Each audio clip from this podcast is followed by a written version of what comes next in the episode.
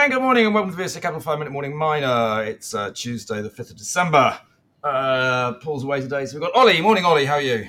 Yeah, morning, Andrew. All good, thanks. How you doing? Uh, yeah, not too bad. Um, although there's quite a lot of news in the market in general today, not much out in the mining space, I don't think. And commodity prices all probably a little bit soft this morning. Uh, but what what can you see out there?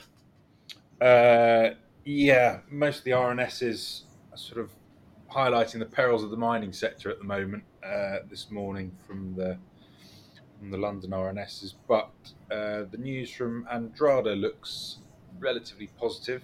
Um, they've been doing some Met test work. They've achieved a 6.8% spodumene concentrate from um, the pegmatite samples. Uh, that is a high grade premium product. Um, the sort of global benchmark is 6%, and that's what your quoted pricing tends to refer to. So 6.8 would get you a, a healthy, healthy premium, um, and worth just pointing out that that comes from what is effectively 75% spodumene host rock. Um, and if you had 100% spodumene host rock, the highest Li2O grade you could get to is 8%. Um, so it's it's quite unusual to get this higher grade on something you could sell commercially. Uh, so that's very positive for Andrada. Unlikely that that's going to be the the product that they can produce on a large scale across the the resource, but to have pockets of high grade potential is is encouraging um, and will uh, enable them to sell a premium product. Yeah, and of course they are near Walvis Bay, so a big port, which makes life a lot easier, doesn't it? Uh, yeah, yeah, absolutely. No, that's that's important, especially for these sort of bulk materials, which it is only six percent lithium. So uh, logistics costs do start to have a, an impact. Mm. Uh, I'll tell you one I did see. I don't know if you got any comment. I mean, it's, it's really good news, but I see Rainbow Rare Earths this morning announced the proposed $50 million investment from TechMet into Phalaborwa, if I pronounced that right, uh, which obviously that money is basically being funded by the US International Development Finance Corps in the States. I think that sort of deal was all signed by Brian Menell down in COP28 uh, last week, I guess it was.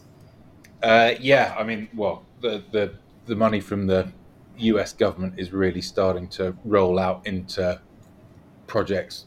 Rainbow have had a uh, a series of really positive announcements, de-risking the economics and the process on the on the project in South Africa.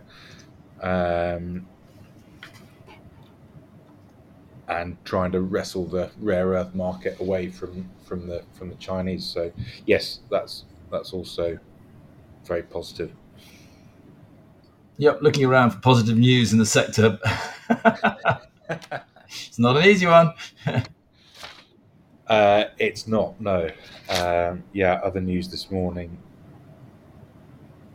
uh, either seems to be sort of rescuing rescue financing to keep them going through tricky commodity prices. Obviously, we had gold um, hitting an all-time high, but in sort of real terms for the miners, um,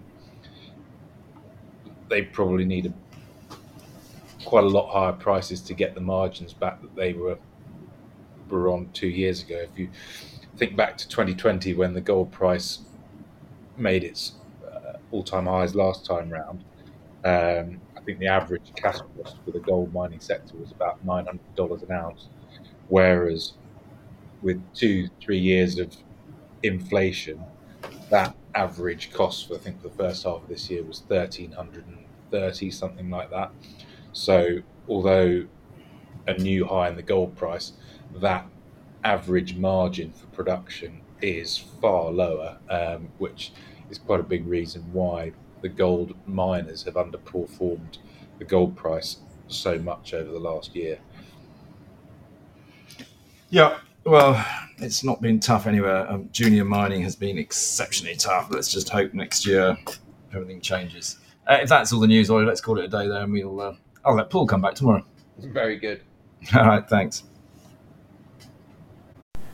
This podcast has been produced and edited by VSA Capital.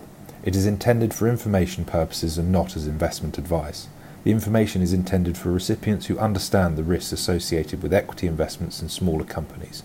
Please do your own research and do not rely on a single source when making an investment decision.